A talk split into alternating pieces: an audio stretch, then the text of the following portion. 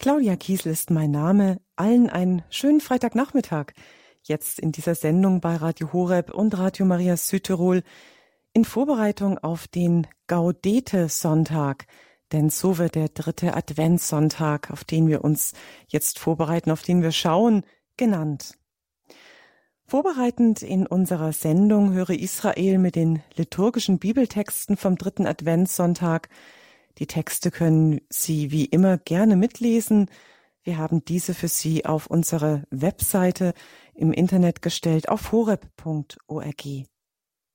Hab's schon erwähnt, dass der dritte Adventssonntag in der Tradition der Kirche den lateinischen Namen Gaudete hat. Dieses lateinische Wort Gaudete heißt einfach freut euch.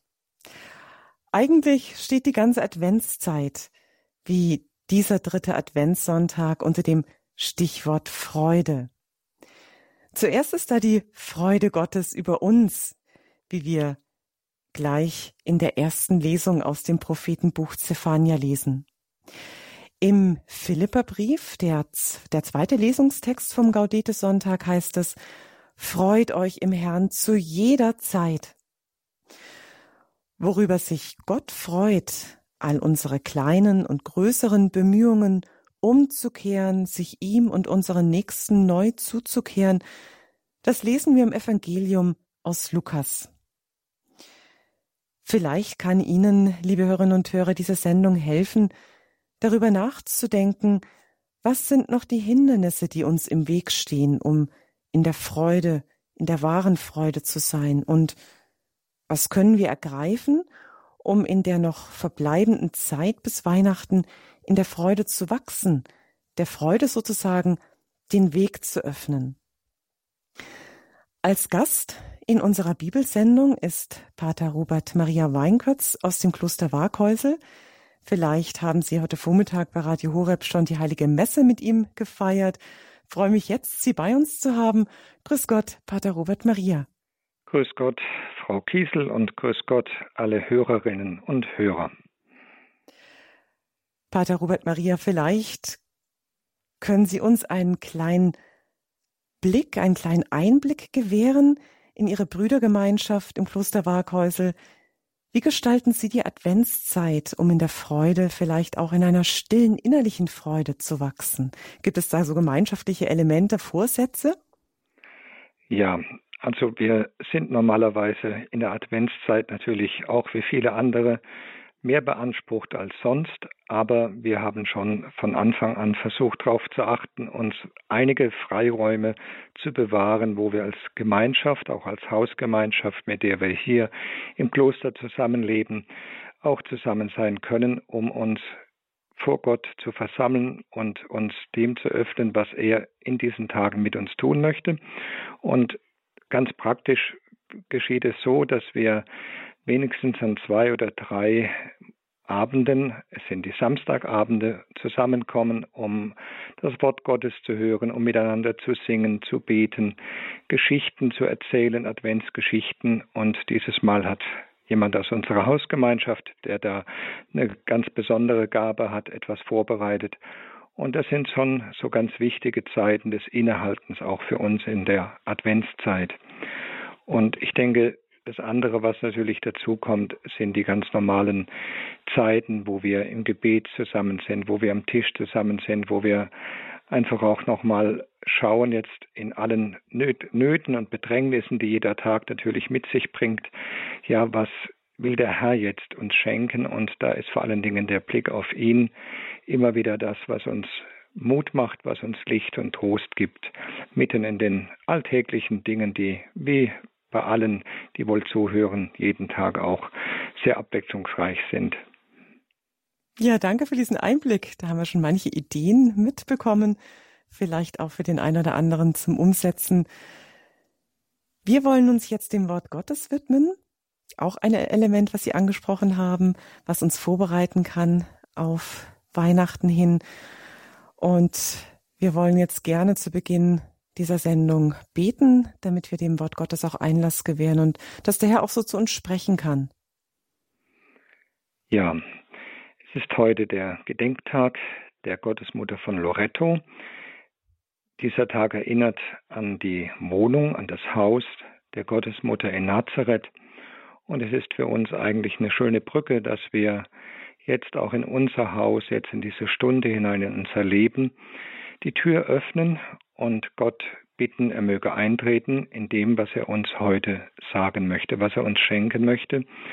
Auch jetzt mitten in diesen Adventstagen durch sein Wort, die Freude, die wir durch ihn, durch die Begegnung mit ihm in seinem Wort jetzt empfangen dürfen. Und deshalb bitte ich, Maria, du hast das Wort aufgenommen. Es kam unerwartet wahrscheinlich auch für dich in dieser ganz konkreten Gestalt des Engels auf dich zu und du warst bereit. Du hast dich dem Wort geöffnet und warst auch bereit, Ja zu sagen und dich Gott anzuvertrauen. Und so möchte ich dich bitten, Maria, hilf uns jetzt auch in dem Hören auf das Wort Gottes, Gottes Stimme an uns zu, zu, herauszuhören, zu spüren, was er uns schenken möchte. Schenk uns aber dann auch die Kraft, das Wort in die Tat umzusetzen, es zu tun, dass es nicht nur stille Betrachtung ist, sondern dass es zur konkreten Tat wird, die Gott die Wege bereitet. Darum bitten wir durch Christus, unseren Herrn. Amen. Mit Pater Robert Maria, unserem Gast, können Sie in dieser Sendung auch sprechen. Jetzt lesen wir erst einmal die Bibeltexte vom Sonntag, hören Gedanken, Impulse dazu und anschließend die schöne Möglichkeit, die Radio Horeb seinen Hörern schenkt, nämlich noch Fragen dazu zu stellen, beziehungsweise ihre Gedanken bezüglich des Gehörten einzubringen. Das gibt's wahrscheinlich in Ihrer Pfarrei am Sonntag nicht. Also rufen Sie dann gerne in der zweiten Sendungshälfte an. Die erste Lesung, die wir am Sonntag in der Heiligen Messe hören werden, ist entnommen aus dem Buch Zephania im dritten Kapitel, die Verse 14 bis 17. Juble, Tochter Zion, jauchze, Israel, freu dich und frohlocke von ganzem Herzen, Tochter Jerusalem. Der Herr hat das Urteil gegen dich aufgehoben und deine Feinde zur Umkehr gezwungen. Der König Israels, der Herr, ist in deiner Mitte. Du hast kein Unheil mehr zu fürchten. An jenem Tag wird man zu Jerusalem sagen, Fürchte dich nicht, Zion, lass die Hände nicht sinken. Der Herr dein Gott ist in deiner Mitte, ein Held, der Rettung bringt. Er freut sich und jubelt über dich. Er, schweig, er schweigt in seiner Liebe und er jubelt über dich und frohlockt, wie man frohlockt an einem Festtag. Ja, der Prophet Zephania, der die Ouvertüre bildet zu den Lesungen des Sonntags, hat im siebten Jahrhundert vor Christus gelebt, in einer Zeit, wo zunächst einmal ein großer Niedergang war. Es war der König Manasse lange Zeit in Juda an der Regierung, der Götzenkulte eingeführt hat, wo es einen richtigen Verfall gab, einen sozialen und religiösen Verfall. In dieser Zeit hat Zephania den Auftrag bekommen vom Herrn, ja, Gerichtsworte auszusprechen über Juda, über Israel, über die Nachbarvölker. Also keine ganz besonders angenehme Sendung, die ihm anvertraut wurde. Zephania hat aber am Ende, und das ist jetzt die Lesung, die wir heute hören, eine wunderbare Heilsverheißung an Juda, an Jerusalem auszusprechen neben allem Gericht, neben allem, was er aufdecken muss und wo er zur Umkehr mahnt, und zwar sehr mit drastischen Worten, ja, neben all dem ist der Ausblick auf das Heil dann am Ende, das von Gott kommt. Ein Heil, das er vielleicht so in dieser Fülle gar nicht mehr erleben konnte. Aber er muss es ankündigen nach all dem Furchtbaren, was er auch geschaut hat und was ihm aufgetragen war, dem Volk Gottes jetzt in die Ohren zu rufen. Aber jetzt hören wir am Ende dieses kleinen Büchleins einen Aufruf zur Freude. Jerusalem wird als Stadt angesprochen in diesem wunderschönen Bild Tochter Zion, wie eine Frau, die gleichsam diese bräutliche Sendung Gott gegenüber vertritt. Wir erleben das oft, dass Städte und Völker eben auch im Sinnbild einer Frau uns vorgestellt werden.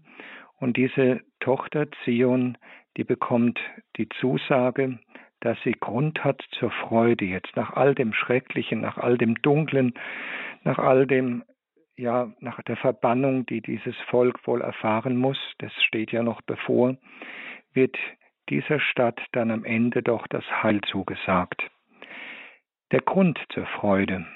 Es ist zunächst einmal dieser eine Grund, dass Gott das Urteil gegen Jerusalem, gegen sein Volk aufgehoben hat. So nennt es der Prophet das Strafurteil, weil die Stadt und das Volk letztlich angesprochen wird in einer Zeit, wo alle Schuld gesühnt ist.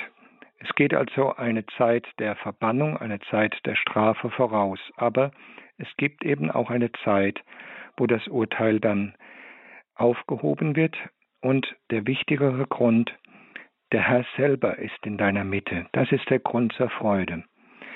Nicht etwas, was Menschen machen, sondern dass Gott selber ans Werk ging und dass er seine Gegenwart mitten im Volk schenken kann. Und sehr interessant ist in diesem einen Vers, der König Israels, der Herr. Also da wird kein irdischer König mehr genannt, sondern der, der wirklich der König dieses Volkes ist. Und er scheint jetzt wirklich wieder intronisiert zu sein.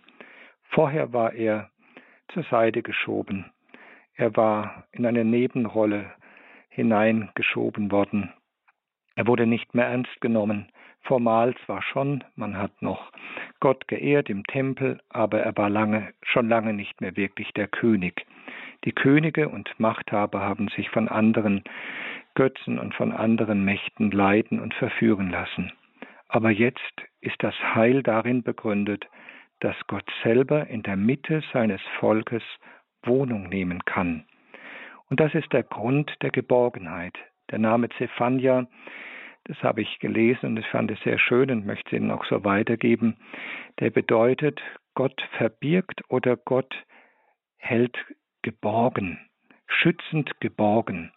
Und das ist genau eigentlich das, was am Ende dem Volk Gottes zugesagt wird, aber in dem Moment eben, wo der Herr selber die Möglichkeit hat, Wohnung zu nehmen inmitten seines Volkes, wo er wieder Eingang hat, wo er nicht verbannt wird, sondern wo er wirklich in dieser Stadt leben darf, die er erwählt hat.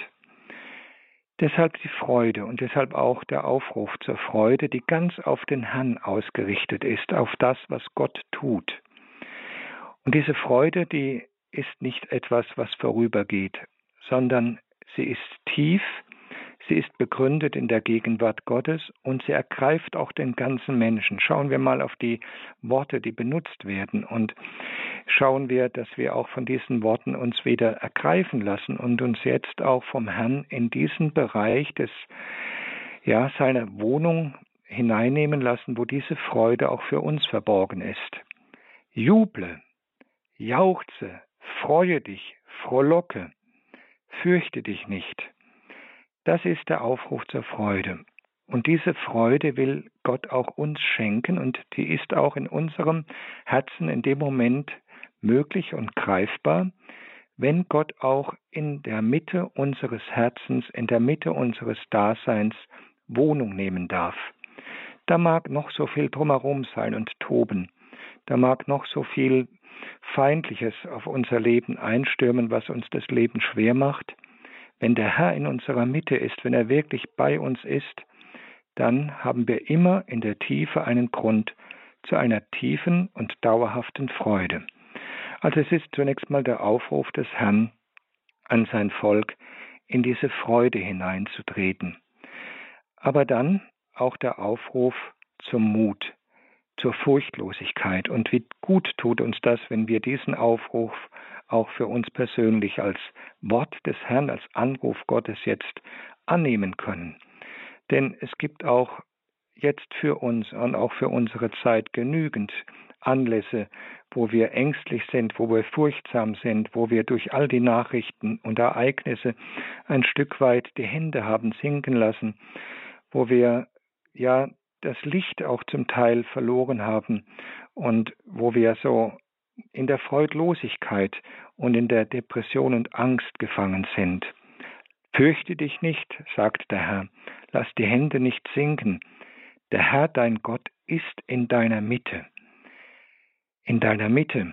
Und wenn wir heute den Gedenktag der Gottesmutter von Lourdes feiern, dann wissen wir, was es wirklich bedeutet, wenn diese Verheißung sich auf eine ungeahnte Weise für Zephania nochmal erfüllt in der Menschwerdung Gottes. Er hat Wohnung genommen im Herzen Mariens, in der Mitte ihres Lebens, in der Mitte unserer Welt, in der Mitte der Zeit, wie später Paulus sagen wird. Und er ist da und er freut sich. Und das ist jetzt die andere Perspektive, der Eintritt in die Freude Gottes an uns. Er freut sich und jubelt über dich. Wir haben das am Anfang schon gehört, der Aufruf zur Freude an uns, aber auch, dass wir die Freude Gottes finden, die er an uns hat. Da tun wir uns vielleicht manchmal schwer und haben den Eindruck, ja, gibt es wirklich so viel, woran Gott sich freut? Vielleicht sind wir auch so erzogen worden, dass wir zuerst einmal immer wieder unsere Sünden, unsere Armut, unsere Mängel anschauen sollen. Aber es gibt auch dieses Fundament, was wir nie verlieren dürfen und was wir gerade jetzt in diesen Tagen so wichtig gewinnen müssen. Die Freude Gottes an uns. Er freut sich und jubelt über dich. Und jetzt kommt ein eigenartiges Wort, wo ich zweimal hinschauen musste und ich habe mich ähnlich verlesen zunächst wie vorhin Frau Kiesel. Ich hatte nämlich auch gelesen, er schwelgt in seiner Liebe. Das hätte ich ganz gern gehört. Und in der alten Übersetzung, in der Einheitsübersetzung hieß es, er erneuert seine Liebe. Aber hier steht mal, und das steht wirklich so im Text, er schweigt in seiner Liebe. Ja, neben all dem Jubeln und Jauchzen und Verlocken, das Schweigen Gottes in seiner Liebe. Und das möchte ich Ihnen mal offen mitgeben jetzt, was das wohl bedeutet, wenn Gott schweigt in seiner Liebe. Ob das ein Anruf ist, dass diese Liebe so innig ist, dass er sie genießt, dass er ja einfach diese stille Freude, dieses stille Verweilen in seinem Volk ausdrücken will. Ich überlasse es Ihnen, ich habe darüber noch nicht so viel nachdenken können, aber dann kommt ja Gott sei Dank wieder, er jubelt über dich und verlockt, wie man verlockt an einem Festtag. Also beides, freudig und die Freude Gottes an uns, die darin begründet ist, dass er ja auch etwas findet an uns, was, nun, was ihm nun auch diese Freude verursacht. Denn diese Freude ist ja deshalb auch im Herzen Gottes, weil er sieht, dass er nun die Möglichkeit hat, in seinem Volk Wohnung zu nehmen und weil er sieht, dass sein Volk erneuert ist, dass es die Reinigung erfahren hat, die Umkehr vollzogen hat und dass es nun etwas Neues ist, was er mit seinem Volk wieder leben darf.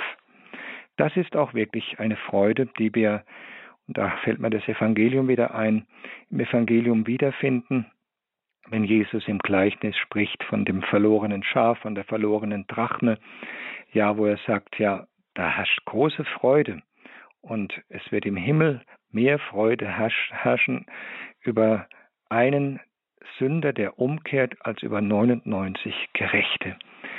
Es tut gut, wenn wir diese Freude Gottes mal im Blick haben und wenn wir sie auch ernst nehmen, denn es gibt auch für Gott einen Grund zur Freude an uns.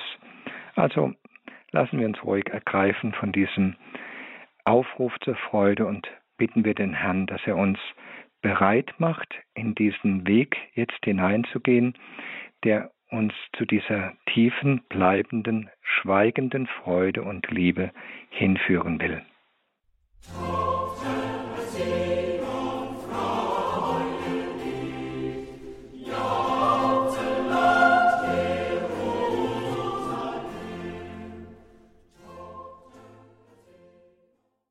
Vielleicht sind Sie gerade noch in den letzten Minuten in dieser Sendung mit dazugestoßen. Höre Israel, die Vorbereitung auf den dritten Adventssonntag. Wir lesen in dieser Sendung miteinander die liturgischen Bibeltexte, die wir dann auch in der Heiligen Messe am Sonntag hören werden und betrachten sie mit unserem Sendungsgast. Das ist Pater Robert Maria Weinkötz vom Kloster Waghäusel heute. Und jetzt kommen wir zur zweiten Lesung, die ist entnommen aus dem Philipperbrief im Kapitel 4, die Verse 4 bis 7. Schwestern und Brüder, freut euch im Herrn zu jeder Zeit. Noch einmal sage ich, freut euch. Eure Güte werde allen Menschen bekannt. Der Herr ist nahe. Sorgt euch um nichts, sondern bringt in jeder Lage betend und flehend eure Bitten mit Dank vor Gott. Und der Friede Gottes, der alles Verstehen übersteigt, wird eure Herzen und eure Gedanken in Christus Jesus bewahren. Ja, dieses Wort freut euch im Herrn zu jeder Zeit gibt dem Sonntag ja den Namen Gaudete, weil es eben im Lateinischen der Anfang der Lesung ist. Und es ist wie eine Vorfreude auf Weihnachten. Wenn wir aber überlegen, in welcher Situation Paulus diese Ermahnung schreibt, dann können wir auch da zunächst einmal ein wenig staunen, denn er hätte vom Äußeren her viel Grund, erstmal zu jammern und sich zu beklagen. Denn er ist im Gefängnis und er spricht auch in diesem Brief von den Ketten, die er trägt, um des Evangeliums willen. Gefängnis heißt eine schwere Zeit der Bedrängnis. Und trotzdem schreibt er in dieser Zeit an die Gemeinde. Er ist mit dieser Gemeinde in Philippi in einer ganz tiefen Einheit und herzlichen Verbundenheit. Denn es war die erste Gemeinde, die er gegründet hat in Europa. Und diese Gemeinde ist auch sehr bald nach seinem Weggehen dann auf seiner zweiten Missionsreise großen, großen Schwierigkeiten ausgesetzt gewesen und vielen Bedrängnissen. Aber diese Gemeinde blieb treu. Sie hat in der Bedrängnis standgehalten. Es gab wohl auch immer wieder kleine Anlässe, von denen Paulus in diesem Brief auch schreibt, wo es ja Uneinigkeiten gab, so wie heute auch wohl, wo es Irrlehren gab. Aber er hat im Grund genommen doch auch viel Anlass, sich an dieser Gemeinde zu freuen, die ihn auf eine ganz innige Weise unterstützt. Ein Mitglied dieser Gemeinde, Epaphroditus heißt dieser Mann, ist geschickt worden in, ins Gefängnis, um eine Gabe zu übergeben für Paulus. Und dadurch wollte die Gemeinde auch ihren Dank, ihre Fürsorge für Paulus, von dem sie den Glauben empfing, zum Ausdruck bringen. Da spürt man dass die Güte, von der Paulus jetzt spricht, die allen Menschen bekannt werden soll, ja etwas sehr Konkretes ist, nämlich sie äußert sich auch in der guten Tat, nicht nur in der Gesinnung. Die gute Tat ist es, die Paulus auch dankbar in Empfang nimmt und die er gerade von dieser Gemeinde her gerne in Empfang nimmt. Es war übrigens die einzige Gemeinde, soweit ich weiß, mit der Paulus durch Geben und Nehmen überhaupt verbunden war. Sonst hat er eigentlich geschaut, dass er möglichst unabhängig war und von niemandem groß abhängig war. Aber Philippus, äh, Philippi bildet hier eine wunderbare Ausnahme. Also drei, zweimal wird der Aufruf zur Freude an den Anfang gesetzt. Freut euch im Herrn. Ja, und da sind wir schon ein Stück weit wieder bei dem, was in der ersten Lesung aufgeklungen ist. Es ist eine Freude im Herrn. Im Herrn heißt nicht einfach am Herrn, sondern in ihm. Und das ist schon, glaube ich, ein feiner Unterschied, weil es etwas ausdrückt von einer Freude, die in Gott ist und die die Gemeinde finden darf und finden soll, mitten in den Schwierigkeiten, Verfolgungen, die sie erleidet, so wie Paulus sie findet, mitten im Gefängnis, mitten in der Dunkelheit, in der Kälte vielleicht oder in den Widrigkeiten, die er erfährt durch seine Bewacher. Wir wissen es nicht, aber es war sicher keine angenehme Zeit.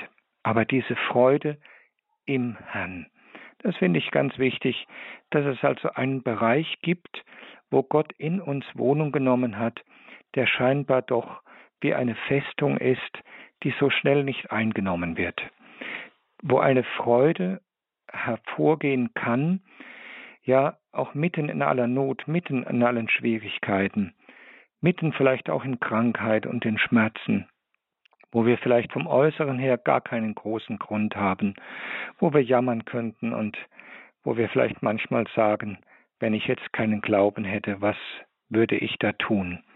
Aber genau das ist das Plus, dass die Christen, dass Menschen, die Gott kennen, geschenkt bekommen, dass sie den Herrn haben und dass sie in ihm etwas finden, wo sie zu jeder Zeit und in jeder Lage, das heißt schon was, in jeder Lage, also auch in den Schwierigkeiten, in der Krankheit, in den Corona-Zeiten würden wir vielleicht heute sagen, egal wie es ist, in jeder Lage den Aufruf erfahren, sorgt euch um nichts. Das Einzige, was ihr tun sollt, betend und flehend eure Bitten, und jetzt kommt wieder eine wunderbare Formulierung, mit Dank vor Gott bringen.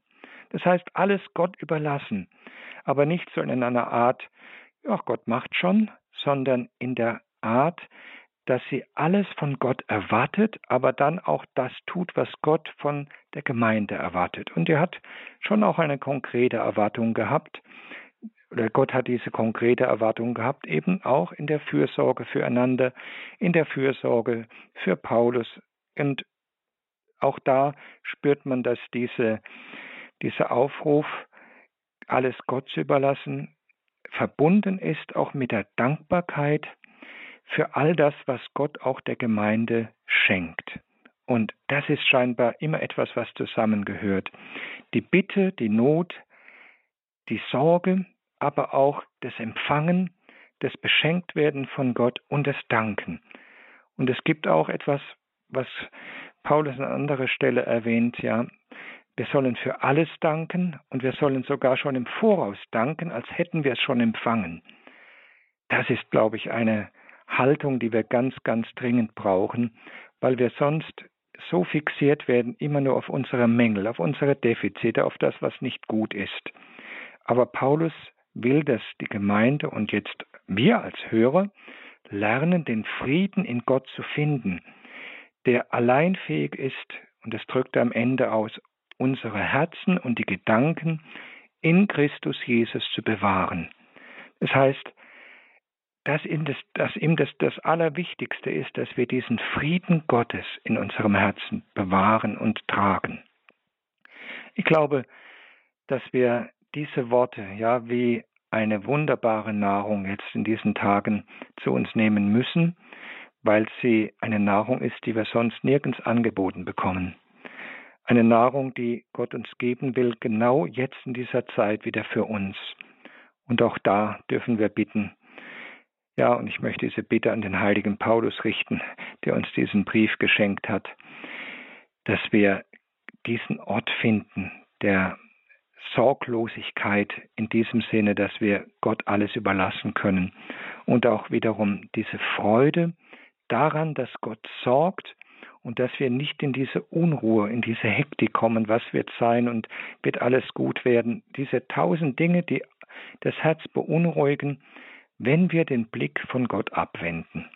Er will, dass wir auf ihn schauen und natürlich müssen wir dann auch aushalten und Geduld haben, dass er ja auch das Seine tut, aber unsere Sache ist es, zu hören, das zu tun, was Gott von uns erwartet, zu leben, zu bezeugen, also nicht einfach nur dahin leben und denken, Gott macht schon, aber dann auch Gott machen lassen und zu spüren, was er seinen Kindern, genau seinen Kindern, den Kindern des Lichtes in dieser Welt so gerne schenken will, damit sie genau das in dieser Welt den Menschen zeigen und Licht sind für jene, die im Dunkel des Unglaubens, der Unkenntnis Gottes ihren Weg gehen und ihn eben noch nicht gefunden haben.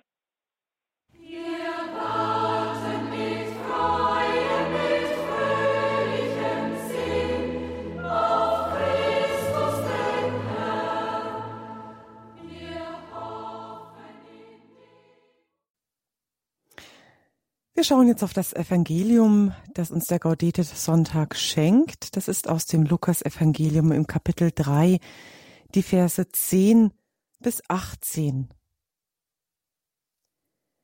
In jener Zeit fragten die Leute Johannes den Täufer, Was sollen wir also tun? Er antwortete ihnen, Wer zwei Gewänder hat, der gebe eines davon dem, der keines hat, und wer zu essen hat, der handle ebenso. Es kamen noch Zöllner, um sich taufen zu lassen, und fragten ihn, Meister, was sollen wir tun? Er sagte ihnen, Verlangt nicht mehr, als festgesetzt ist. Auch Soldaten fragten ihn, Was sollen denn wir tun? Und er sagte zu ihnen, Misshandelt niemanden, erpresst niemanden, begnügt euch mit eurem Sold. Das Volk war voll Erwartung, und alle überlegten im Herzen, ob Johannes nicht vielleicht selbst der Christus sei. Doch Johannes gab ihnen allen zur Antwort Ich taufe euch mit Wasser. Es kommt aber einer, der stärker ist als ich, und ich bin es nicht wert, ihm die Riemen der Sandalen zu lösen. Er wird euch mit dem Heiligen Geist und mit Feuer taufen. Schon hält er die Schaufel in der Hand, um seine Tenne zu reinigen und den Weizen in seine Scheune zu sammeln. Die Spreu aber wird er nie verlöschendem Feuer verbrennen. Mit diesen und vielen anderen Worten ermahnte er das Volk und verkündete die frohe Botschaft. Ja, im Evangelium spricht der Freund des Bräutigams, wie Jesus ihn nennt, Johannes der Täufer. Und er hat die Aufgabe für den Bräutigam, für Jesus die Wege zu bereiten und die Braut, Jerusalem, das Volk Gottes, jetzt in der Zeit des Kommens Jesu einzustimmen und bereit zu machen. Es ist also wiederum etwas Ähnliches, was schon auch Zephania uns heute mitgeben wollte, dass das Heil Gottes kommt, dass Gott in unserer Mitte Wohnung nehmen kann, bedarf auch der Bereitung. Und Johannes der Täufer, er bekommt die Frage gestellt, was sollen wir also tun? Und jene, die Fragen sind aus dem Kreis derer, die er vorher ziemlich hart und barsch angefahren hat, kann man fast sagen. Ihr Schlangenbrut, ihr Heuchler. Er hat also ziemlich klare und harte, nicht gerade schmeichelhafte Worte an sie gerichtet, weil er gespürt hat, dass es unter den Zuhörern doch wohl einige gab, die einfach mal nur so geschaut haben, was da passiert, die ihn beobachtet haben, aber die nicht bereit waren, wirklich sich in Demut diesem Anruf der Umkehr zu stellen und die vielleicht, und das deutet er vorher an, ja darauf sich berufen, dass sie ja Kinder Abraham sind. Und es genügt. Aber genau diese Haltung will Johannes der Täufer entlarven. Die genügt eben nicht. Es braucht etwas Konkretes. Und jetzt ist aus diesem Kreis seiner Zuhörer dann die Frage aufgebrochen, also was steht jetzt an? Was sollen wir tun? Und die Leute sind also bereit, etwas zu tun. Sie wollen hören, was jetzt ansteht, was jetzt Sache ist. Und so wird Umkehr etwas ganz Konkretes. Und da liebe ich Johannes, der jetzt nicht sagt, ja, jetzt müsst ihr zu mir in die Wüste, ihr müsst mit mir fasten, ihr müsst die Heuschrecken und den Honig essen wie ich, ihr müsst mich nachahmen und dann wird's richtig sein. Nichts von all dem. Johannes gibt ganz einfache Weisungen, alltägliche Weisungen, die erfüllbar sind, die ihre Wohnung haben im Leben eines jeden Einzelnen, und zwar ganz speziell auch auf die einzelnen Gruppen hin ausgerichtet, die kommen. Er, er hat also nicht für jeden die gleiche Weisung. Aber ganz praktisch, wer zwei Gewänder hat, der gebe eins davon dem, der keines hat. Wer zu essen hat, der handle ebenso.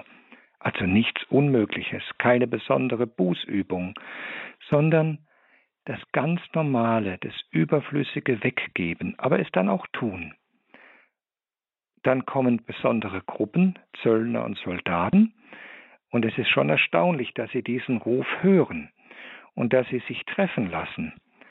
Und scheinbar hat auch Johannes die Fähigkeit gehabt, genau auch diese Menschen, die eigentlich kein gutes Ansehen haben, die schon vorverurteilt waren, doch zu berühren. Und auch ihnen sagt er jetzt nicht was ganz Außergewöhnliches. Man hätte vielleicht erwarten können, ihr Zöllner hört endlich auf, mit den Römern zu kollaborieren, oder ihr Soldaten legt die Waffen weg und tötet niemanden mehr. All das sagt er nicht.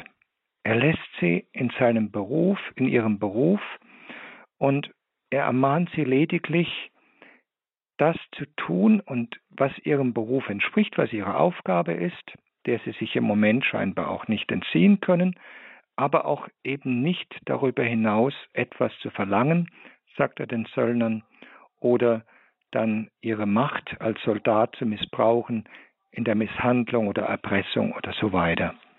Also etwas ganz Alltägliches, Erfüllbares, Normales.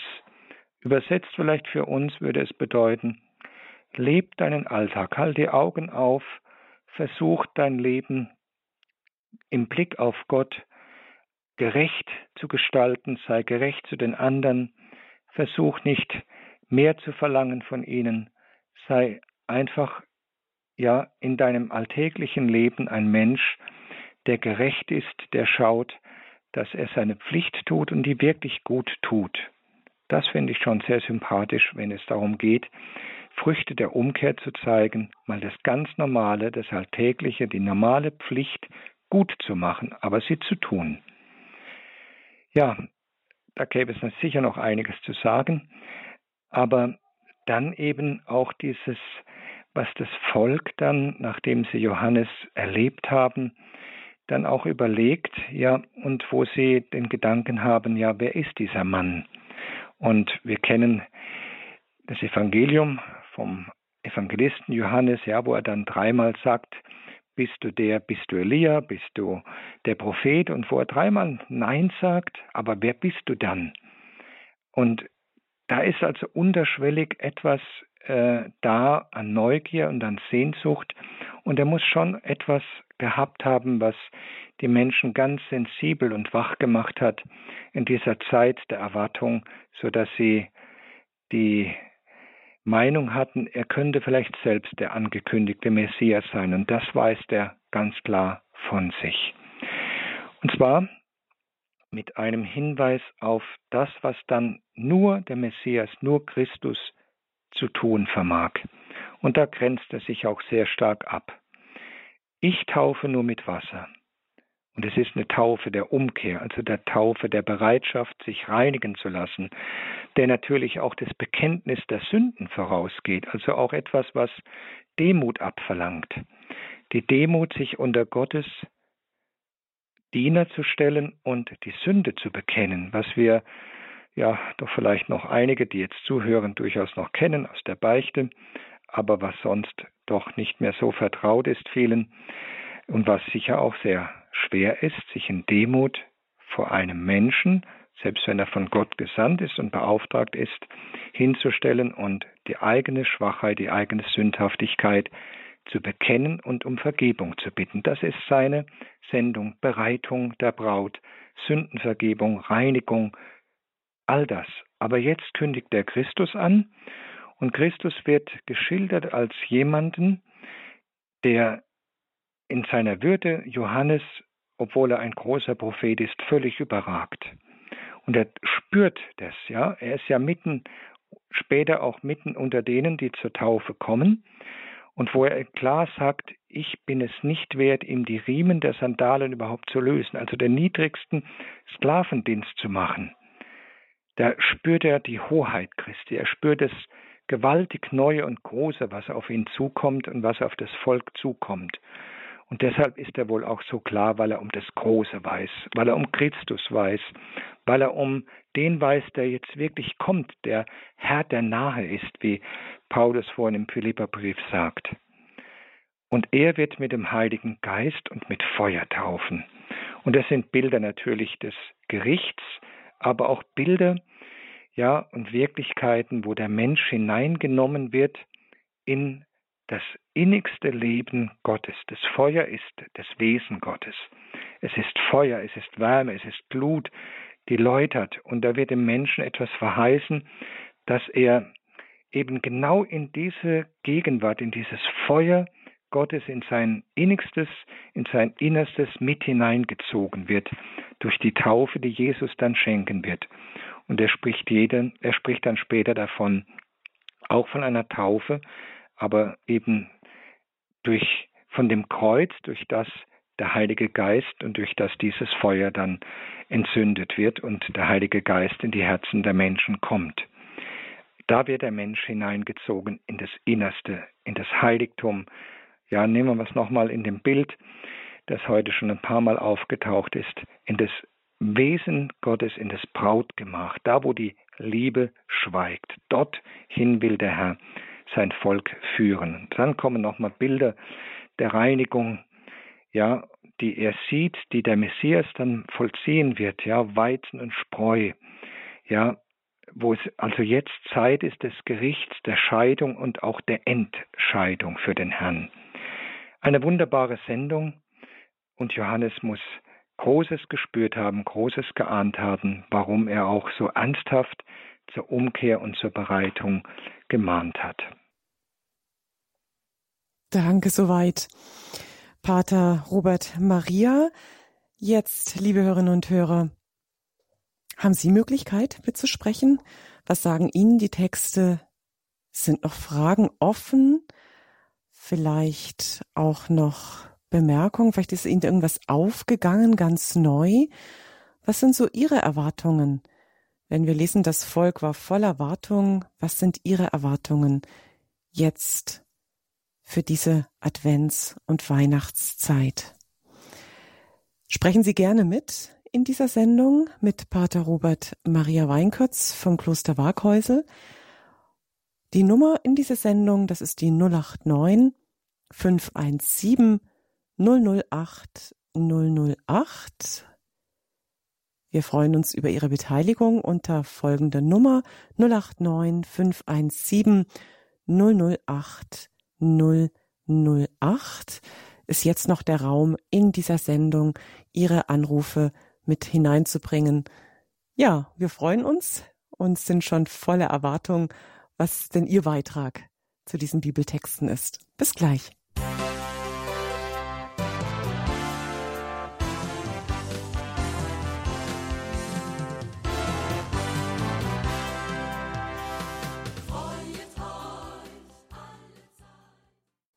Freut euch. Der Gaudete-Sonntag naht, der dritte Adventssonntag.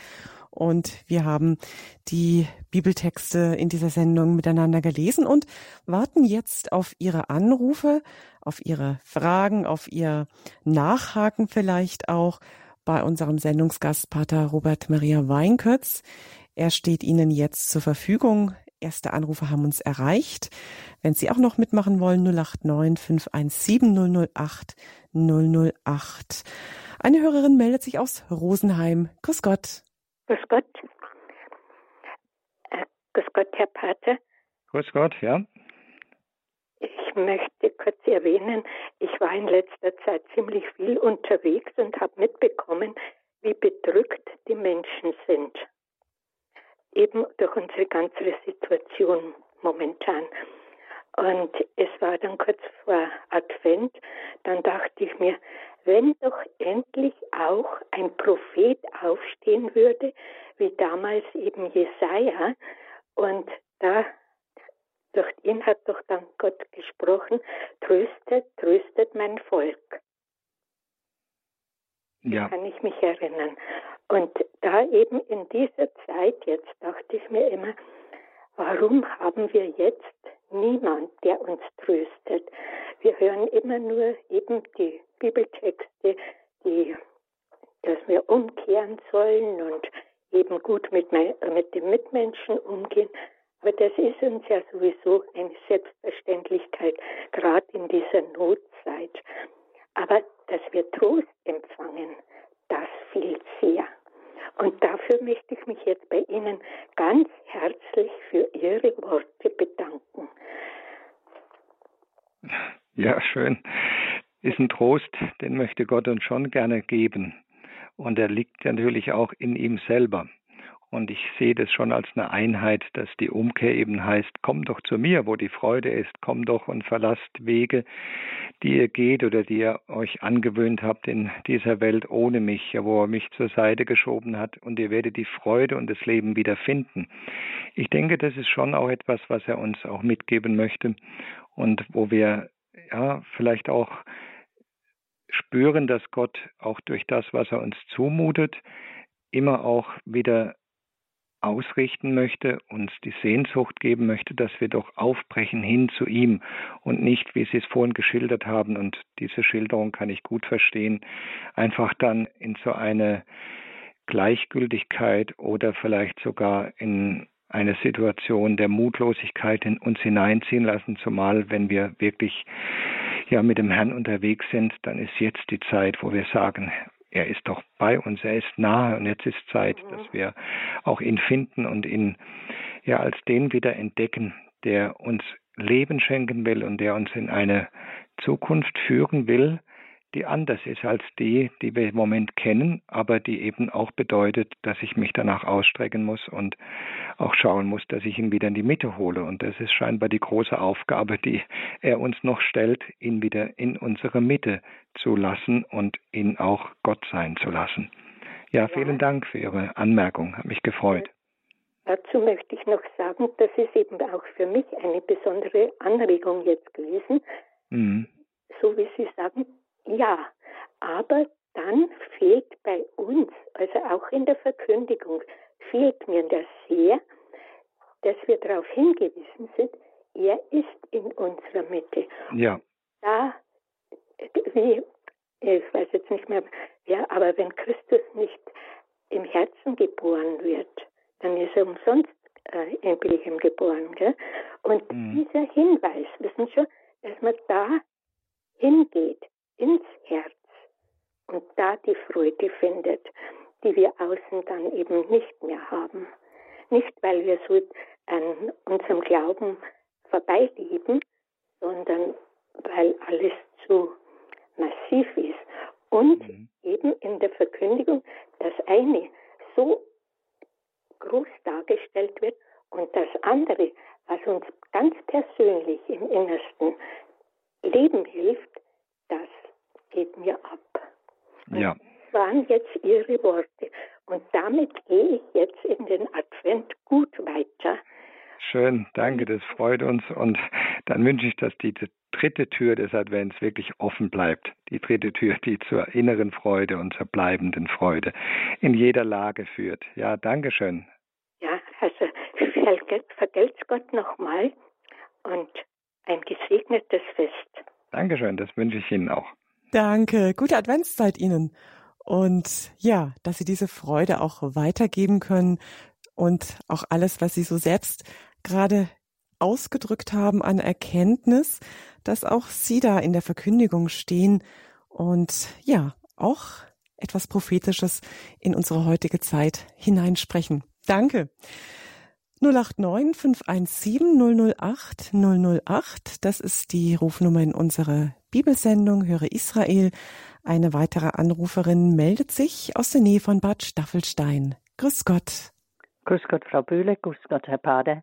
Ich muss mich fast der Vorrednerin anschließen. Ich möchte mich vor allem herzlich bedanken. Durch Ihre Auslegungen ist mir so bewusst geworden oder wie, es hat mich sehr berührt, wie Sie dargelegen haben, dargelegt haben, dass Gott sich an uns freut. Ich bin älteren Datums und in meiner Erziehung ist es, oder generell in der Erziehung ist es früher nicht so zur Sprache gekommen, sondern es war eigentlich immer ein eher fordernder Gott und ein Gott, der streng blickt.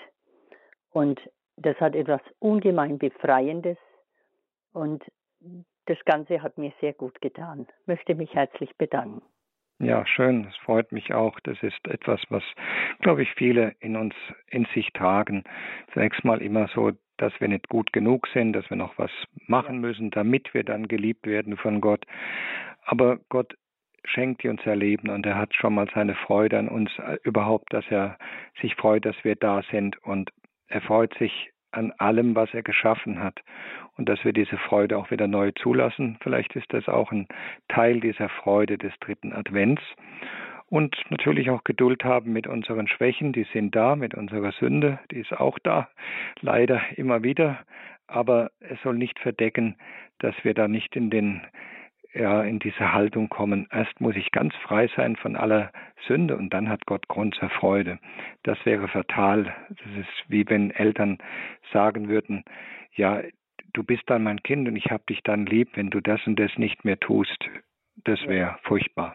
Also diese ungeschuldete und zuvorkommende Gnade und diese Freude, die Gott an uns hat, die dürfen wir nicht verlieren. Ja, danke schön. Ja. Danke für Ihren Anruf. Ja, alles Gute und vielen das Dank. Das wünschen wir Ihnen auch alles Gute. Gute Adventszeit noch.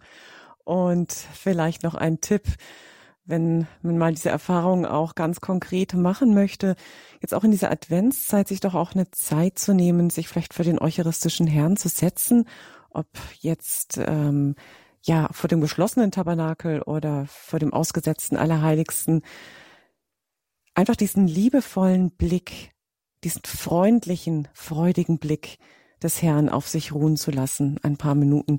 Und dann werden vielleicht auch wir zu diesen Trägern der Freude und der Freundlichkeit immer mehr auch. Und auch wenn man es natürlich immer gerne empfangen möchte, auch von anderen, so ist doch auch, glaube ich, ja, die Freude des Herrn, dass wir das auch an andere dann weitergeben. Empfangende und Weitergebende. Vater Robert Maria, Ihnen herzlichen Dank für diese Sendung.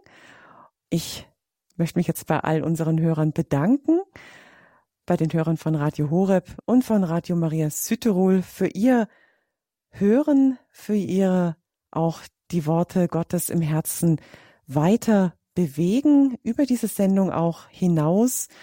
Und zum Schluss wollen wir jetzt Pater Robert Maria, unseren heutigen Gast, nochmal ein Dankeschön aussprechen und erbitten uns gerne noch den priesterlichen Segen für ihn. Der soll wirklich ganz am Schluss stehen. Ich verabschiede mich schon mal von allen. Claudia Kiesel ist mein Name. Hier geht's dann auch gleich weiter mit Gebet. Ich sag auf Wiederhören und jetzt noch das letzte Wort an Pater Robert Maria. Ja, allmächtiger Gott, danke für deine Worte, die, die Geist und Leben sind, die Freude und Licht schenken möchten. Ich bitte dich auf die Fürsprache Mariens. Schenke allen, die jetzt mit dabei waren, diese Freude, die bleibt, die aus dir geht, aus dir kommt und mache uns selbst zu Boden dieser tieferen Freude. Und so helfe uns und bewahre uns in seinem Frieden, der allmächtige und gütige Gott, der Vater, der Sohn und der Heilige Geist. Amen. Amen.